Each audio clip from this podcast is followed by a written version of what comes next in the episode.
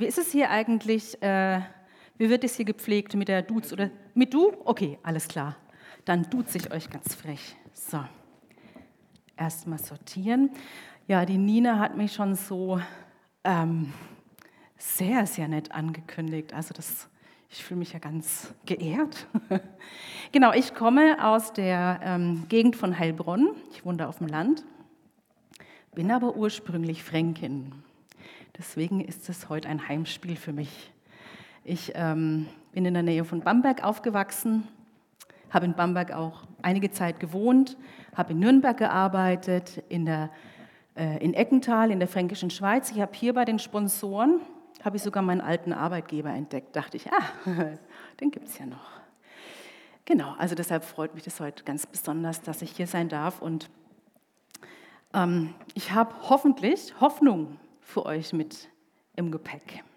Hoffnung in unsicheren Zeiten. Auf der einen Seite erleben wir all das Schwere, ja global, vielleicht auch persönlich. Und auf der anderen Seite Hoffnung. Wie zwei entgegengesetzte Pole, wie hier diese, diese Wippe. Und ich hoffe, ich kann heute einfach noch ein paar Steine mit drauflegen für euch. Ich glaube, wir brauchen Hoffnung im Moment fast noch mehr als günstige Gaspreise und Thermosocken. Ja?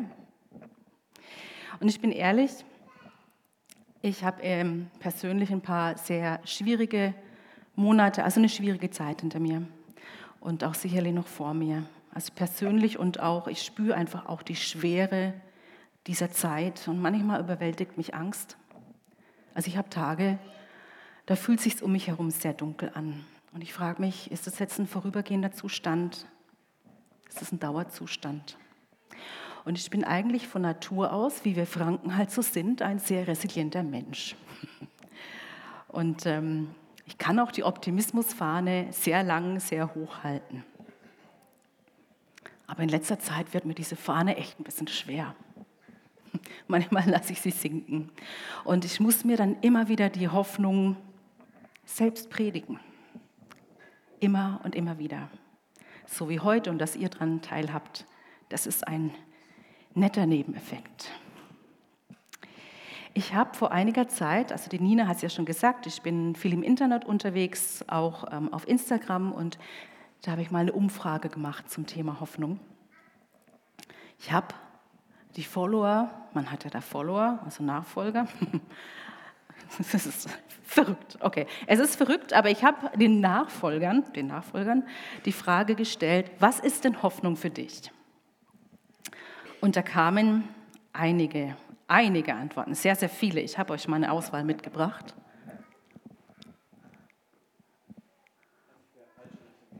Die falsche Richtung? Das passiert mir öfter. Hey, ja, genau. Also, Hoffnung ist für mich die Aussicht, dass sich etwas in durchhaltbarer Zeit ändern wird, hat einer geschrieben. Ja, ich hab's. Hoffnung ist für mich das ruhige Gefühl im Herzen, dass alles gut wird. Hoffnung ist zu wissen, da gibt es einen Anker, wenn alles wankt. Hoffnung ist zu wissen, dass alles doch irgendwie Sinn macht. Hoffnung ist, über die aktuellen Umstände hinaus in die Weite schauen zu können. Hoffnung ist ein festes Vertrauen in mich, Gott und die Menschen, dass am Ende das Gute siegen wird. Und das Letzte: Das Einzige, was manchmal bleibt, ist, dass mit Jesus alles gut wird, egal wie es wird. Das mochte ich besonders. Das Einzige, was manchmal bleibt, ist, dass mit Jesus alles gut wird, egal wie es wird. Und was ich ganz interessant fand, es zog sich ein roter Faden durch fast alle Aussagen. Hoffnung war für alle Befragten der entscheidende Faktor, der entscheidende Faktor, um weitermachen zu können. Ich bin ja ein sehr kritischer Mensch und ich frage mich manchmal, lügen wir uns so ein bisschen selber in die Tasche? Ja, ist Hoffnung irgendwie eine Illusion oder einfach ein notwendiges Überlebenswerkzeug, vielleicht auch eine Art Eigenmanipulation? Oder steckt dahinter wirklich eine echte, greifbare Macht? Und ich glaube ja, dass Hoffnung eine sehr, sehr subversive Kraft ist. Warum ist sie subversiv? Weil sich die Hoffnung hartnäckig weigert, sich dem Status quo zu ergeben. Sie ergibt sich nicht den schlechten Aussichten für die nächsten Monate. Sie zieht sich nicht von persönlichen und globalen Nöten zurück. Wenn wir uns nämlich dem Status quo, so wie es gerade ist, ergeben, dann zerkrümelt uns ja der Wille, nach vorne zu leben. Und wenn wir nicht mehr nach vorne leben, dann lassen wir irgendwo auch unsere Eigenverantwortung los. Und dort, wo wir Eigenverantwortung loslassen, da lernen wir nicht mehr aus der Vergangenheit und können auch vor allem keine bessere Zukunft denken. Hoffnung ist also die essentielle Zutat, die das Überleben eines Individuums und einer ganzen Gesellschaft sichert. Früher war mein Hoffnungsverständnis so ein bisschen mit dem Glauben verknüpft an einen guten Ausgang der Dinge. Also, es wird schon wieder alles gut. Und ich hatte es ja oft genug erlebt. Irgendwie ging auch immer alles für mich persönlich gut aus. Klar, für mich als abgesicherte weiße Frau im reichen Westen, natürlich ging immer alles gut für mich aus. Und dieses heile Weltdenken hat in den letzten Jahren ganz viele Risse bekommen. In meinem Umfeld haben sich in den letzten Jahren die Krebserkrankungen gehäuft. Und zwar nicht nur bei den Alten, sondern auch gerade bei den Jungen. Und was haben wir gebetet? Da waren wir echt die Betweltmeister. Aber nur eine wurde gesund. Erst vor wenigen Wochen haben wir eine sechsundzwanzigjährige Frau zu Grabe tragen müssen. Das will man nicht nochmal erleben. Da hat anscheinend altes Beten nichts genützt und ich stand mal wieder da mit meinen ganzen Fragen, habe gedacht, warum? Ja? Und all diese Geschehnisse, die werfen mir genau diese Fragen auf, die alle in der uralten Theodizee-Frage münden. Ja, an der sich die Theologen und Theologinnen bis heute die Zähne ausbeißen und keine Antwort liefern können, zumindest keine zufriedenstellende. Warum lässt Gott Leid zu? Ich werde euch heute Morgen nicht die Antwort liefern. Genau, also wir kennen, wir kennen ja alle, also gerade wenn wir so christlich sozialisiert sind, wir kennen alle das Bild eines siegreichen Gottes, eines allmächtigen Gottes, der über alles triumphiert. Und in unseren Nöten, da flehen wir diesen Gott an, den siegreichen, triumphierenden. Und manchmal wirkt er, und manchmal nicht. Ich sage jetzt was Provokantes, vielleicht auch ein bisschen Überspitztes, aber hört mich an. Vielleicht ist Gott nicht nur allmächtig, sondern auch schwach und hilflos und krank und arm, gefangen, machtlos. Vielleicht liegt auch darin eine ganz zarte Hoffnung, weil Gott nicht das große triumphierende Zepter über dem Kriegsfeld in der Ukraine schwingt, sondern weil er mit den Hilflosen und Verzagten in den U-Bahn-Schächten und Kellern verharrt, weil er sich nicht, nämlich immer, immer, immer auf die Seite der Hilflosen und Verzagten und Machtlosen und Kranken stellt. Und aus diesem Grund ist Mensch, äh, Gott Mensch geworden, so rum, Gott ist Mensch geworden, um uns nahe zu sein. Und aus diesem Grund hat auch Jesus gesagt, seine berühmten Worte, ich war hungrig und ihr habt mir zu essen gegeben, ich hatte Durst, ich bekam von euch zu trinken, ich war fremd, ihr habt mich aufgenommen, ich hatte nichts anzuziehen, ihr habt mir Kleidung gegeben, ich war krank, ihr habt für mich gesorgt, ich war im Gefängnis und ihr habt mich besucht. Da zeichnet Jesus das Bild eines bedürftigen Gottes, der sich in unserem Bedürfnis widerspiegelt. Gott beseitigt nicht jede Not, so hart wie es ist, aber er kommt uns in unserer Not nahe. Das ist die Hoffnung. Und dazu schreibt die Pastorin Kathy Escobar folgende Zeilen. Wir wollen, dass Dinge schnell geklärt und Probleme zügig erledigt werden. Richtig? weil wir den längeren Geschichten nicht vertrauen. Weil wir den längeren Geschichten nicht vertrauen. Gott sieht unsere Geschichte, unsere persönliche und die Menschheitsgeschichte von einer Ewigkeitsperspektive aus.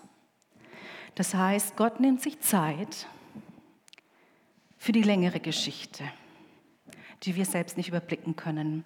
Und da lässt er Brüche zu, der bügelt nicht alles glatt und er macht Verheißungen, die oft erst sehr, sehr viel später erfüllt werden, mitunter Jahrtausende später. Gott hat ein anderes Zeitverständnis als ich. Ich erzähle euch jetzt eine relativ bekannte Geschichte. Die passt überhaupt nicht in unsere Jahreszeit, aber die passt immer zu unseren menschlichen Umständen.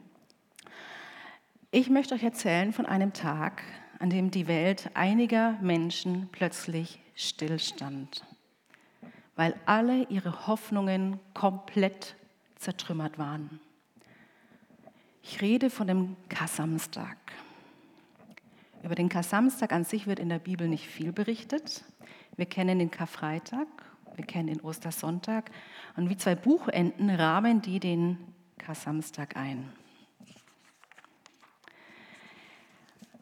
Die Jünger, die sind also dem Rabbi Jesus nachgefolgt, haben Wunder mit ihm erlebt und von Jesus ging ein Charisma aus, das tausende Menschen anzog. Er hat polarisiert, ähm, er hat geheilt und seine Freunde, seine Freundinnen glaubten, jetzt bricht endlich das neue Zeitalter an, auf das wir, das jüdische Volk, so lange gewartet haben. Jetzt macht Jesus Schluss mit der verhassten römischen Besatzung. Jetzt haut er auf den Tisch und wird für eine neue Ordnung sorgen. Für eine neue politische Ordnung, für eine neue gesellschaftliche Ordnung, für eine neue religiöse Ordnung. Und alle Anzeichen standen in Richtung Revolution.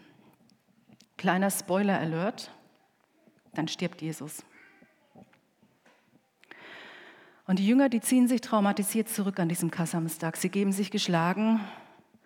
Die müssen, also ich stelle mir vor, die müssen ganz beschämt geglaubt haben, ich bin einem ganz schrecklichen Irrtum aufgesessen, ich habe mich getäuscht. Die gehen zurück in ihre Heimat, zurück an ihre Arbeitsstellen, ernüchtert, ernüchtert. Andere verstecken sich. Und der Tod, der ist so endgültig. In den Augen von uns Menschen und damit auch der Jünger setzt der Tod einen Punkt. Ich stelle mir vor, wie sie am Kasamstag zusammenkauern, an dem Tag nach dem Tod von Jesus und nicht wissen, wohin mit ihrer Trauer und Fassungslosigkeit. Das Schlimmste ist passiert. Obwohl man gehofft hatte, jetzt würde die Geschichte endlich anders verlaufen. Wir kennen ja immer nur die Geschichte, die hinter uns liegt. Und nie die Geschichte, die vor uns liegt. So geht es den Jüngerinnen und Jüngern. Sie kennen nicht, noch nicht, die Geschichte, die noch vor ihnen liegen wird. Sie können ja gar nicht die Geschichte von der Ewigkeitsperspektive her sehen, genauso wenig wie wir. Das neue Leben kommt bereits, wir sehen es noch nicht. Die Auferstehung kommt, wir können es nicht glauben. Und oft steckt ja auch unser persönliches Leben fest, wie an einem Kasamstag. Der Kasamstag ist die Überzeugung, dass die Depression, die Pleite, die Dürrestrecke, der Burnout, die Krankheit, die Scheidung, der Krieg, der Tod die Endstation sind. Dass danach eigentlich nichts mehr kommen kann. Dass es immer so weitergeht, dass man sich im Leben und auch in Gott doch komplett getäuscht hat. Der Kasamstag ist die Hoffnungslosigkeit, die uns in ihre Arme locken will. Der Kasamstag ist ein dunkles Grab. Aber in der Dunkelheit des Kasamstags, da wirkt bereits die Auferstehungskraft. Da wächst etwas. Das ist wie beim Backen eines Hefezopfs. Also am Kasamstag backe ich gerne einen Hefezopf. Das macht man so in Schwaben, wo ich wohne. Ich weiß nicht, ob man das auch in Franken macht, aber ja. Genau, also ich... Ähm, Und ich, ich verrate euch jetzt einen Tipp für alle äh, passionierten Bäcker und Bäckerinnen hier. Ähm, wenn man einen Hefeteig kühl und dunkel stellt, und zwar ganz lange, dann wird er richtig gut. Ja? Also ich decke den zu und im Kalten und Dunklen, da wirkt bereits etwas. Und am nächsten Morgen kommt da ein lebendiger Leib aus dem Ofen. Das Verheißungsvolle ist, und das macht mir auch persönlich immer Hoffnung, der Kasamstag dauert nicht ewig. Auch wenn er ein halbes Jahr dauert, auch wenn er ein halbes Jahrzehnt dauert und auch wenn er ein halbes Leben dauert, der Kasamstag hat nicht das letzte Wort. Und das, was tot ist, was uns in Hoffnungslosigkeit ertränkt, könnte es sein, dass das bereits neues Leben hervorbringt? Könnte es sein, dass in unseren Dunkelheiten bereits etwas wächst? Damit will ich nicht sagen, dass Gott mit Absicht Katastrophen und Krankheiten herbeiführt, damit etwas Neues in uns entstehen kann. Das wäre äußerst zynisch. Aber ich glaube, ich glaube, dass Gott an den unmöglichsten Orten etwas wachsen lassen kann. Das glaube ich. Ich bin überzeugt, dass Gott die Geschichte dieser Welt zu einem guten Ende führen will oder zu einem guten Anfang. Ich hoffe, es ist ein guter Anfang und nicht das Ende. Und trotzdem brauche ich in diesen Tagen, gerade jetzt, ganz viel Greifbares. Ja, Worte sind ja immer schön, aber ich brauche Greifbares, um Hoffnung aktiv zu kultivieren. Ich habe einmal eine Liste erstellt von Dingen, die mir helfen, aktiv Hoffnung zu kultivieren. Ähm, das ist eine längere Liste. Ich habe euch mal vier Punkte rausgepickt, sonst sprenge ich ja hier den Rahmen. Das will ich ja auch nicht. Ja? Ähm, genau, also sie sieht für jeden auch unterschiedlich aus. Vielleicht ist was für euch dabei. Pickt euch was raus. Das Erste, ich fange gleich mal ganz fromm an, ja? Das ist Beten. Dazu muss ich sagen, ich bin keine besonders große Beterin. Meine Gebete sind das, was ich selbst Scrabble-Gebete nenne. Ihr kennt alle das Spiel Scrabble wahrscheinlich. Also ich schütte Gott alles völlig unsortiert hin und er muss dann meine Worte so zusammenlegen, dass sie, dass sie Sinn machen. Ich hoffe, Gott ist ein guter Scrabble-Spieler. Aber in diesen Gebeten, da äh, lade ich nicht nur was ab, sondern ich schöpfe auch immer wieder neue Kraft und Hoffnung, weil ich weiß, da ist jemand in meiner schwierigen Lage, an den kann ich mich immer wenden. Und der weiß um meine Nöte und der sieht auch mein Leben von der Ewigkeitsperspektive her. Und manchmal fällt es mir wirklich auch ganz arg schwer, überhaupt Worte zu finden. Und dann sitze ich stumm vor Gott. Und dann mache ich, mache ich Folgendes. Ich leihe mir Gebete aus. Ähm, dann nehme ich die Psalmen. Je nach Laune sind es Lobpsalmen oder Klagepsalmen. Oder wenn ich ganz mies drauf bin, die Rachepsalmen. Ja, die gibt es auch. Die sind nicht so bekannt. Die halten wir lieber unter Verschluss. Können ein bisschen verstören. Ähm, das nächste ist das Vaterunser. Und es wird mir immer wertvoller, je älter ich werde. Also das leihe ich mir ganz oft aus. Die Liturgien. Also ich äh, gehe in die Landeskirche und äh, früher fand ich ja die Liturgien ganz fürchterlich langweilig und ich habe da einen ganz neuen Zugang gefunden. Ja? Also das sind uralte Gebete und die rühren mich irgendwo an. Die leihe ich mir aus. Und das Herzensgebet ist auch eine uralte Tradition im Rhythmus des Atems. Gerade in ja, so Zeiten, wo mich wirklich so die Dunkelheit überfällt, atme ich ein, sagt Jesus Christus, und beim Ausatmen erbarme dich. Immer und immer wieder. Das hat was sehr Meditatives. So. Der zweite Punkt ist das Erinnern. Der U S-amerikanische Pastor, okay, der hat einen deutschen Namen, der wird aber englisch ausgesprochen. Also auf Deutsch Frederick Buechner und auf Englisch Frederick Buechner. Der schrieb in einer seiner wunderbaren Predigten, die Hoffnung, Die Hoffnung steckt bis zu den Knien in der Vergangenheit und richtet ihre Augen auf die Zukunft. Ich glaube, wir alle hier in diesem Raum, wir haben Erinnerungen an kleine Wunder, die wir mal erlebt haben. Vielleicht haben manche auch ganz große Wunder erlebt. Wir erinnern uns daran, wie vielleicht mal etwas heil wurde in unserem Leben, in unseren Beziehungen. Wir erinnern uns an Momente, wo etwas von Gottes Licht in unser Leben hineingestrahlt hat.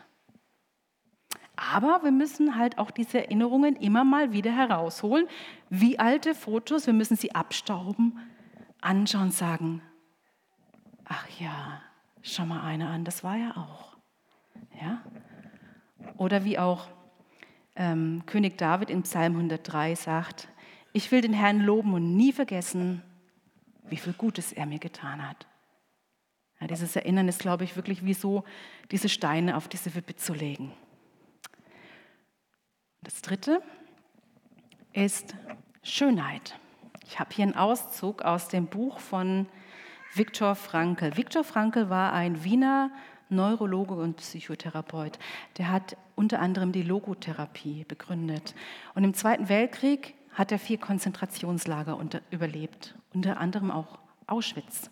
Er hat darüber ein Buch geschrieben, das heißt, und trotzdem Ja zum Leben sagen. Ähm, und da schildert er, wie Schönheit ihn wieder zurück ins Leben holt. Und für mich persönlich ist Schönheit ein großer Hoffnungsanker. Ich möchte euch diese eine Passage vorlesen, ihr könnt mitlesen. Da geht es um die Tage nach der Befreiung aus Auschwitz. Tage vergehen, viele Tage, bis sich nicht bloß die Zunge löst, sondern irgendetwas im Inneren gelöst wird und bis dann plötzlich das Gefühl eine Bresche schlägt in jene merkwürdige, hemmende Barriere, von der es bis dahin noch eingedämmt war. Dann gehst du eines Tages, ein paar Tage nach der Befreiung, übers freie Feld, kilometerweit, durch blühende Fluren einem Marktflecken in der Umgebung des Lagers zu. Lerchen steigen auf. Wir erinnern uns, die Befreiung von Auschwitz war im Winter, Frühjahr neunzehnhundertfünfundvierzig. Also die Lerchen steigen auf über diesen Frühlingsfeldern, schweben zur Höhe und du hörst ihren Hymnus und ihren Jubel, der da droben im Freien erschallt. Weit und breit ist kein Mensch zu sehen, nichts ist um dich als die weite Erde und der Himmel und das Jubilieren der Lerchen und der freie Raum. Da unterbrichst du dein Hinschreiten in diesen freien Raum. Da sinkst du auf die Knie. Du weißt in diesem Augenblick nicht viel von dir und nicht viel von der Welt. Du hörst in dir nur einen Satz und immer wieder denselben Satz. Aus der Enge rief ich den Herrn und er antwortete mir im freien Raum. Wie lange du dort gekniet hast, wie oft du diesen Satz wiederholt hast, die Erinnerung weiß es nicht mehr zu sagen, aber an diesem Tage zu jener Stunde begann dein neues Leben. Das weißt du. Und Schritt für Schritt, nicht anders, trittst du ein in dieses neue Leben. Da wirst du wieder Mensch, wieder Mensch werden.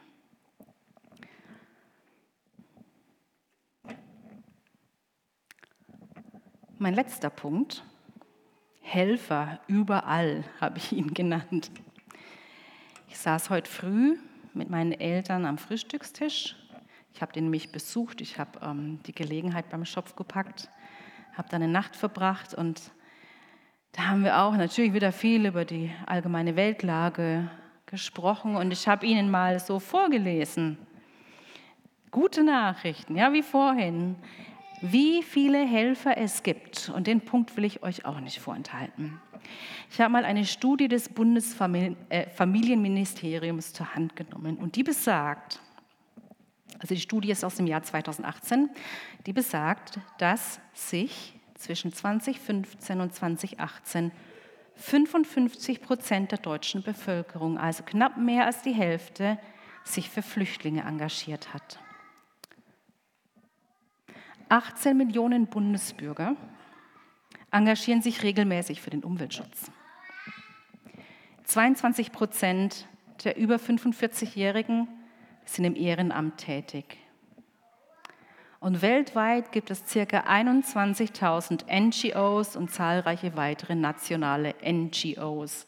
N G Os sind Nichtregierungsorganisationen, wie zum Beispiel Ärzte ohne Grenzen, Human Rights Watch, Greenpeace, World Vision und so weiter.